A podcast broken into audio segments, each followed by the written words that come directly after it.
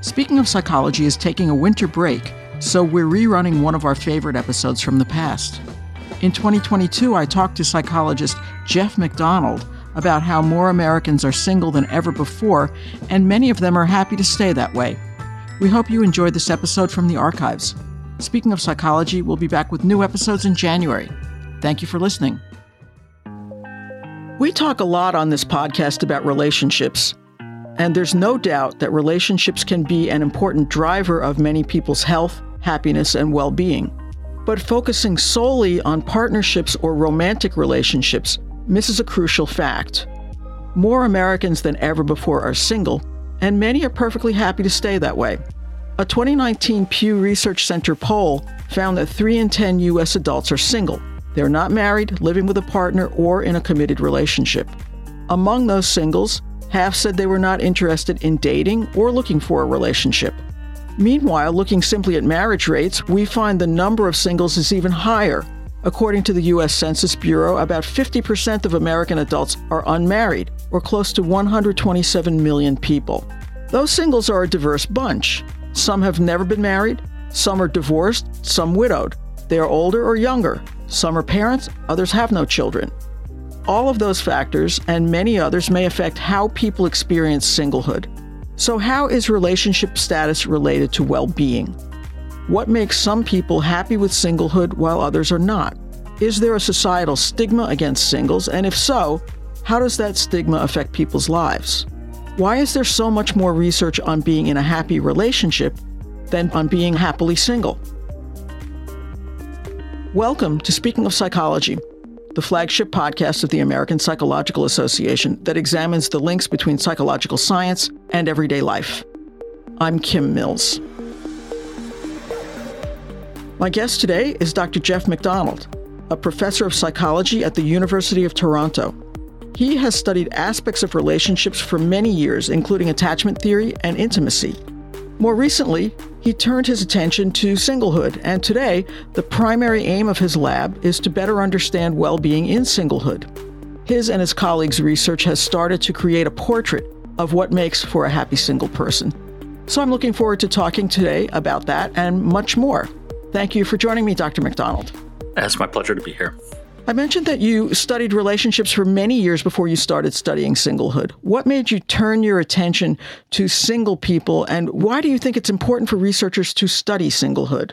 I mean, I think the primary driver in turning my attention to singlehood is just recognizing, you know, like you said at the top there, there are a lot of single people out there, and that number is increasing, not just in the United States, not just in Canada. This seems to be a worldwide trend. So it's something that's important to pay attention to, but we know really very little about who single people are and what makes single people happy. And you know, even if you just want to take this from the perspective of a relationship researcher, everybody is single before they get in their first relationship. Most of the time when you end a relationship, you end up single. So, you know, it's important to not think about this as two different groups of people, largely speaking. These are different phases of most people's lives. And so, even if your goal is just to understand relationships, you need to understand singlehood. But I think understanding single people is important in its own right. So a lot of research over the years has found evidence that on average, married people are happier, healthier, and generally have better life outcomes compared with single people. But some researchers who study singlehood have pushed back against that idea. What do you think? Are partnered people generally better off than those who are single? Is that even the right question to ask? I think it's one of the right questions to ask, but it's not the only one. And, you know, I, I, certainly think I should say off the top that this is such a young field of research. So we have some initial things to say about it, but I think all of this is up for debate and discussion. You know, from my reading of the literature, I think it would be fair to say that the average person who is in a romantic relationship is higher in well being, they're happier, they're higher in life satisfaction than the average person who is single. But there's so much variability within each group. Not every single person is miserable, and certainly not everybody in a relationship is ecstatic with their life. So that's really been the focus of what we've been doing in our lab, and I think a lot of singlehood researchers have been doing is you know looking at who are the happier versus less happy single people uh, to get a sense of you know which types of single people are doing really well for themselves and which types of single people might not be doing so well. One of the central questions in your lab is what makes people happy or content with being single. Are there common traits that happy singles share, personality traits or life circumstances or, or other things? There's a few things that we seem to be starting to put our finger on now. Um, so, one, for example, is that people who have never been married or people who have never been in a romantic relationship tend to be happier singles than people who have been. Um, we don't really have any direct evidence as to why that's the case, but my guess would be people know what's good for them.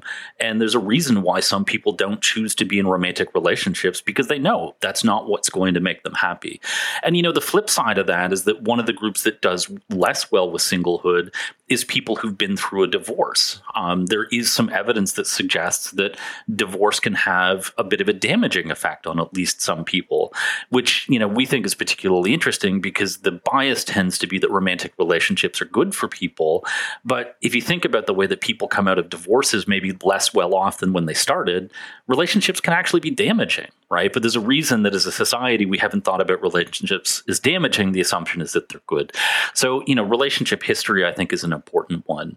Generally speaking, the tack that I tend to take on this is that the people who are doing well in singlehood are sort of the people who are good at life in general. Um, that you know people for example who are higher in attachment security. So these would be the kinds of people who are comfortable making uh, close relationships with people and who are not really worried so much about getting rejected by other people. I mean they do well in romantic relationships but our evidence suggests that these are people who do well in singlehood as well.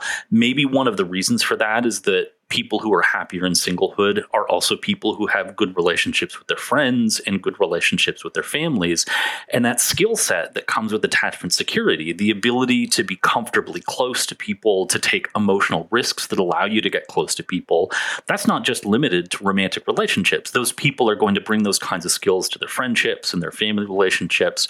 And I do think, you know, there's a bit of old fashioned wisdom here that I think that some people have the idea that when you get into a romantic relationship, that then you're going to become a happy person. But when you understand the kinds of people who are happy single are also the kinds of people who are happy in relationships, it suggests that maybe the best idea is to get right with yourself first and go towards a romantic relationship when you've done whatever that work is.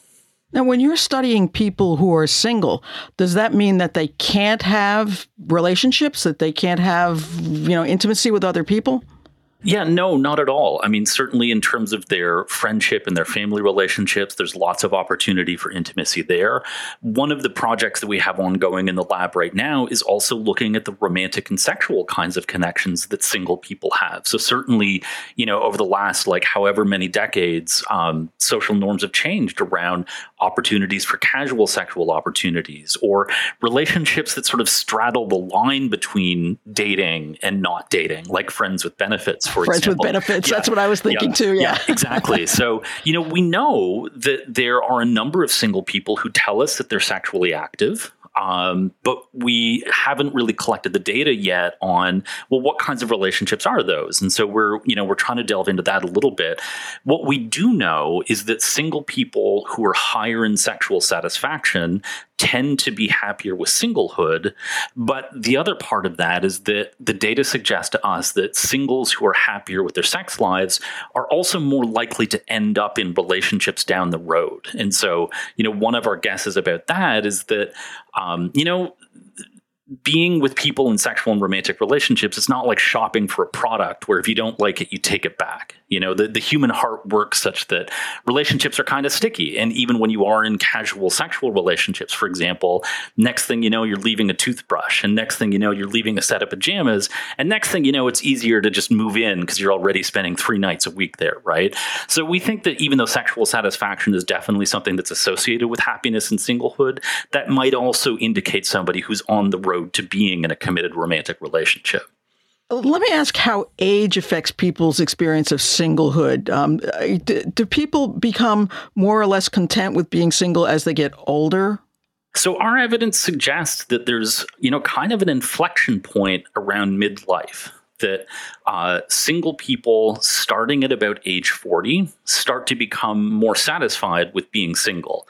It's important to point out that's not unique to singlehood, that it looks like there's some evidence suggesting that well being in general for people tends to increase after about midlife. So there's another study uh, by Janina Buehler where she looked at are people happy with the romantic relationships, and she found exactly the same pattern. Starting at, at about age 40, people start to become happier with the relationships. So you know, it kind of looks like around midlife, people start to become happier with the path that they've chosen. I do think another factor in that, though, is some people who want to be in a relationship get selected out of the singles pool that if you're younger and you'd really like to be in a relationship, you're more likely to actually end up dating. And so maybe the part of the reason that older singles are happier being single is that there's going to be less of them in that pool who wish that they were in a relationship. Now, having said that, in another study that we conducted, what the data look like is that for older people who don't let go of wanting a relationship. Like that variable of do you want to be in a romantic relationship or not also seems to be something that's important in understanding whether people are happy with being single or not. That particularly older women who have let go of the desire or who never had a desire for a romantic relationship in the first place are our highest group in terms of life satisfaction. But it's the people who, as they get older, continue to wish that they were in a romantic relationship. That seems to be associated with lower life satisfaction. So there's something about making peace with your circumstances, letting go of things that you can't have, uh, that might also be part of this process of becoming a happy single person in older age. I believe that most of your research is uh, with people in the, the US, right? We've conducted uh, studies with people in the US, with Europeans. We've done a little bit of data collection in Korea, but we haven't really expanded out culturally beyond that. Are there cultural differences then in, in, the research that you've done? Have you found in other countries that there is a difference in singlehood, how it's experienced and how it's perceived? You know, I would say that so far we haven't collected enough data to be able to answer that question well. I think it is such an important question. I mean, I would say so far with the research that we've been conducting in Korea, we've been surprised at the similarities across the two cultures. So, for example, when you ask single people, you know, what are your most important life priorities, um, in both Korea and in the West, where we've collected data, they say, my most important priorities are my family and my health. And they say that my least important priorities, at least of the ones that we asked them, are sex and dating. And that was something that was consistent across those two countries. But one of the things that we've speculated about, and there has been a little bit of research in other labs about is the role that family plays in single people's lives across different cultures. You know, the US in particular is unique. It is um, you know, by some measures, literally the most individualistic country in the world, which means that it's a system where your family doesn't have a lot of say in what your dating and your marriage life is. That's really unusual. In most countries around the world, family has a pretty big say about, you know, are you dating? Who are you dating? That kind of thing. And so it would make sense that that would lead to some kind of intense dynamics for single people in these more collectivistic kinds of countries where we would expect, because there's these cultural norms around you're, you're a representative of our family, you're supposed to be getting married, you're making us look bad by not getting married, that there could be some particular pressure on them to not be single, even if that in their heart is what they want to be. So I think that's going to be a really important direction for future research. We don't have a lot to say about that yet. Are you finding differences between the sexes? Are single men happier than single women or vice versa? We've been surprised in that regard. You know, we have looked at gender differences in a number of our studies um, and haven't found a lot of differences between men and women. I know that there's some sort of cultural tropes that men in particular, as they get older, are going to really struggle with singlehood. Generally speaking, the data so far are more equivocal on that. Um, you know, it does seem to be true that men, when they're single, struggle uh, more than women do with social support. Um, so that men will tend to have like less supportive friendships, for example, and so that can be a bit of a struggle for them. Um, but generally speaking, the data that we've been looking at, the numbers in terms of like how on average are you happy with singlehood, for example, there doesn't tend to be a lot of difference. What we suspect is that underneath those numbers, the content of people's experiences might be different. So, you know, for example, if you are uh, a single woman, there's going to be different stereotypes about you than if you're a single man, right? Like women, for example, are seen as cold if they're single, and that might not necessarily be the case for men. And there are some negative words that uh, define women who are single, like spinster. There's nothing quite uh, equivalent for for a man. No, there's there's not, not yet, anyways. what do you call a person who speaks three languages? Trilingual. Someone who speaks two? Bilingual. And someone who speaks one? American. Did you know that only 22% of Americans speak a language other than English at home? Start learning a new language this fall and be the exception, not the rule. With Babbel, you can start speaking a new language in just three weeks. Why Babbel? Because it works. Instead of paying hundreds of dollars for a private tutor or fooling yourself with language apps that are little more than games, go with Babbel. Babbel's quick 10-minute lessons are designed by over 150 language experts to help you start speaking a new language in as little as 3 weeks. Babbel is designed by real people for real conversations. All of Babbel's tips and tools for learning a new language are approachable, accessible, rooted in real-life situations, and delivered with conversation-based teaching. And here's a special limited time deal for our listeners to get you started right now. Get 55% off your Babbel subscription, but only for our listeners at babbel.com slash APA. Get 55% off at babbel.com slash APA. That's spelled B-A-B-B-E-L dot com slash APA. Rules and restrictions may apply. A few moments ago, you talked about um, attachment in singlehood. I'm wondering if you could talk a little bit more about attachment theory and how that relates to singlehood and the work that you do. Sure, yeah. So attachment theory is, you know, basically a theory to explain why is it that some people are more comfortable getting close to others than other people are. Um, you know, the original development of theory had this very psychodynamic kind of a bent to it, where the idea was you get treated a particular way in childhood, and that teaches you how to interact with other people.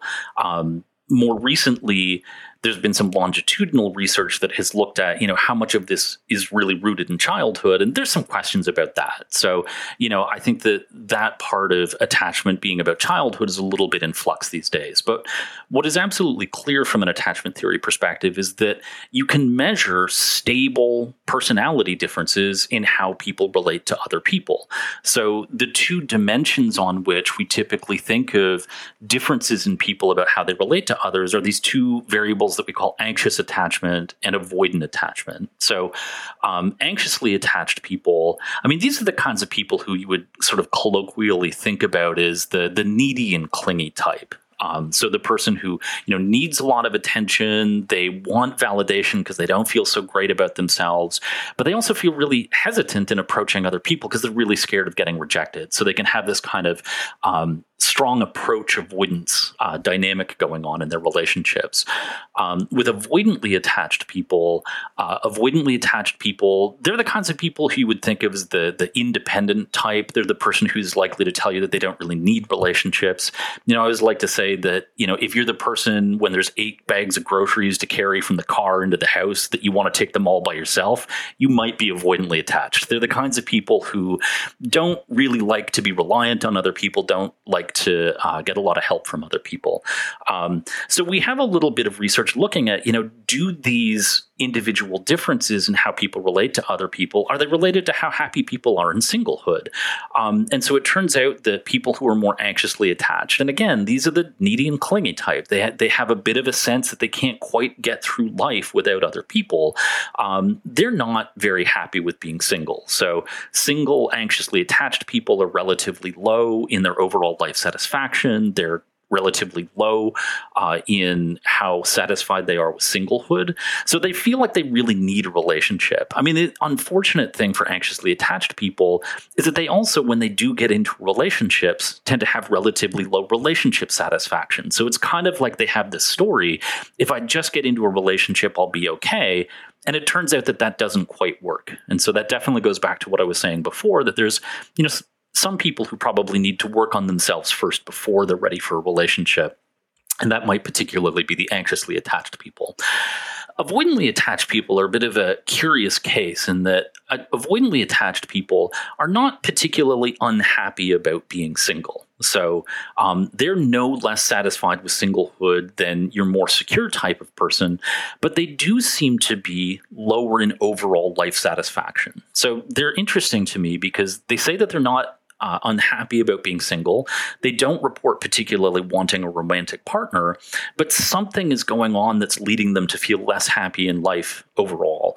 Um, one of the things that we've speculated there, and this came uh, from my graduate student and amazing collaborator, Yubin Park. Um, you know, her idea, which I think is a really good one, is that with avoidantly attached people, again, they like distance, right? They, they don't like to get too close to people, but that doesn't just apply to their romantic relationships. And as we talked about before, to be a happy single, it's going to help a lot to have close relationships with your family and with your friends. And avoidantly attached people struggle in those kinds of domains too, because they keep their emotional distance there. And there is some research that suggests that this is avoidantly attached people, even though it feels better or easier for them in the short term to avoid those kinds of relationships. If you actually do, like in an experimental study, kind of push them a little bit to get into an emotional, intimate situation. I mean, I always say that for avoidantly attached people, intimacy is like exercise. It doesn't feel good in the moment, but it builds capacity over the long term right? And so they do seem to get something good out of those close interactions. They just don't seem to be motivated to push themselves into them. So that's one we, reason we think that avoidantly attached people are kind of attracted to being single because you can avoid all the problems and the conflicts that come with relationships. But the flip side of that is that you don't get the benefits of relationships. You've also looked at something called progression bias, which, as I understand it, is the tendency among people to stay in relationships even when they're not that great. From an evolutionary perspective, aren't we almost hardwired to try to stay coupled even when it's not optimal? It's a really good question. Yeah. So, this is some work that I've done uh, with my former PhD student, um, and she's now a professor at Western University, Samantha Joel. Um, and the idea with progression bias is it's kind of like I was talking about before when you get into a casual sexual relationship, and then it's all of a sudden you find yourself more and more committed. Um, that what we think is that we think that there's a couple of reasons why this might be. And one of them is definitely the evolutionary case that you're bringing up there. That, you know, our thinking on this is our ancestors long, long ago, right? If you think about hunter gatherer groups living in relatively small numbers of people, that if you if you kind of took the online dating strategy of like swiping left on everyone until you came to your like absolute perfect match, I mean, there's only 30 people that you could possibly date. You might end up rejecting everybody, and you're not going to pass your genes down because you're not mating with anybody, right? Like if the human heart is kind of built to just sort of fall for somebody and make that work relatively easily, then that might have been sort of a successful strategy for people living in those relatively small groups. And so we think that it is true that people in relationships are kind of biased toward keeping the relationship going, sometimes even if it's not the happiest relationship, because that might have been evolutionarily useful. But having said that, we don't think that the evolution part of it is the only part of the story. There's all kinds of social and structural systems, as we've talked about today, that are also biased towards relationships, that give people the sense that you're supposed to be in a relationship. And one of the things that we argue in my lab is make it hard for people to notice sometimes if they're happier being single. You're not looking for that when you're raised in a society where you expect relationships to be what makes you happy. So we think that there's two really powerful forces happening. We do think that the human heart kind of um, you know gets itself stuck in relationships sometimes um, but we also think there's a lot of social pressure to get into and to stay in relationships which raises the question of societal stigma then against singlehood, which it seems you're, you're saying is is pervasive. Is that is that really a bad thing? It's certainly a bad thing for single people. Um, you know, if you're trying to, well, if you're trying to build a society where you want people to stay stuck in relationships, it's great. But if you're a single person who wants to be single and is living their best and happiest life as a single person, it can be a really negative force in people's lives. And I think that one of the problems with discrimination against single people is that to a certain extent, it's still kind of an acceptable stigma. I think people have internalized the idea that there's something wrong with single people. And so it doesn't even feel like unfair discrimination when, for example, and this is something that data has shown, people are more likely to rent an apartment to somebody who's in a relationship than somebody who is single right? Um, that if you get into a big health crisis and your social support is your best friend, they may not be able to get into the emergency room with you. But if it's your wife or your husband, there's no problem there whatsoever. So um, it can create some really important barriers in people's lives. Bella DePaulo is someone who's talked about this extensively, and I think she makes a really good argument here um, that these are some forces that not only affect single people's lives negatively, but I think a lot of people are only just realizing that these are unfair stereotypes. Do you think that the pandemic affected how some people think about being single? And I'm asking because at the beginning of the pandemic, many people were strictly social distancing, and there were lots of news stories about how social distancing was particularly difficult for single people, especially those who were living alone. Was that just a temporary blip that we're done with now that social distancing is over, or do you think this is going to have some kind of lasting effect on how people treat and value relationships? I think that's a very interesting question. Um, there's not a lot of data on this point, so I'm just I'm just going to go ahead and speculate now. But you know, I, I, think that the reason why more and more people have been living single is that we've been structuring society in a way that makes it easier and easier for people to do so.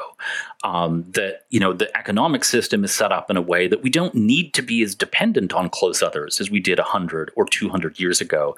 So the people who really like their independence can do do that in a practical kind of way now. Um, but I think that the pandemic was kind of a reminder of that. That you know, it's not that more people are becoming single because there's something inevitably correct about the societal move. I think it's people are adjusting themselves to the society that they that they live in. And during the pandemic, when people were more housebound, you didn't have access to the kinds of social networks that make it easier to live as a happy single person. So, you know, for example, I think a lot of the discourse around, um, you know, who was really struggling during the pandemic, a lot of this discourse is, you know, people with kids, for example, you know, how do you balance the workplace and kids and all this kind of stuff, all of which is totally valid. You know, having kids during the pandemic was a real challenge. But when you look at the data as to who was the most happy versus who was the least least happy during the pandemic, it was people living with partners and children who were the most happy, right? You might be stressed, but you're stimulated. You're not bored. The people who are having the hardest time were the people who are living by themselves. That there is something about just not having any stimulation and social connection in your environment that can be really challenging. And so I think that was something that got people to think twice anyways about you know how sustainable uh, is a single life. And then i think it's interesting to think about what are the future social structural changes that might drive people into different kinds of living circumstances. So for example you know here in toronto rent and house prices are out of control.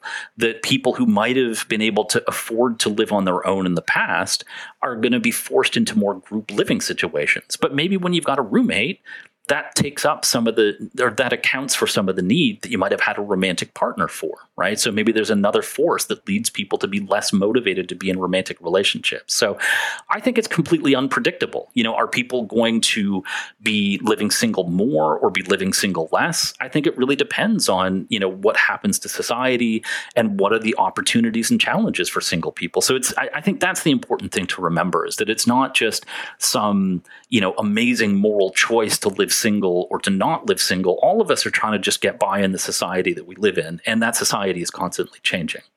This is a relatively young field with a lot of wide open questions. And I'm wondering what are some of the most important research questions that you still want to explore?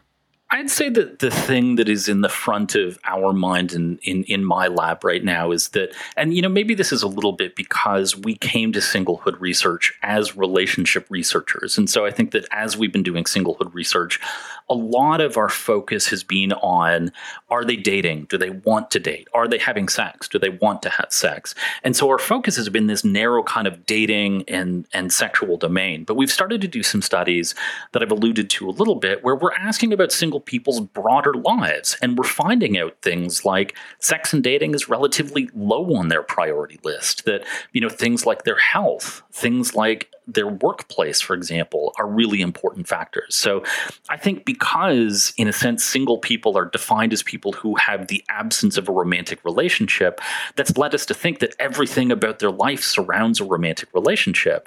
I think for a lot of happy singles, they don't even think about romantic relationships. There's a lot of other parts of their life that are more important, but I don't think we've done a good enough job of studying single people's lives holistically in that sense.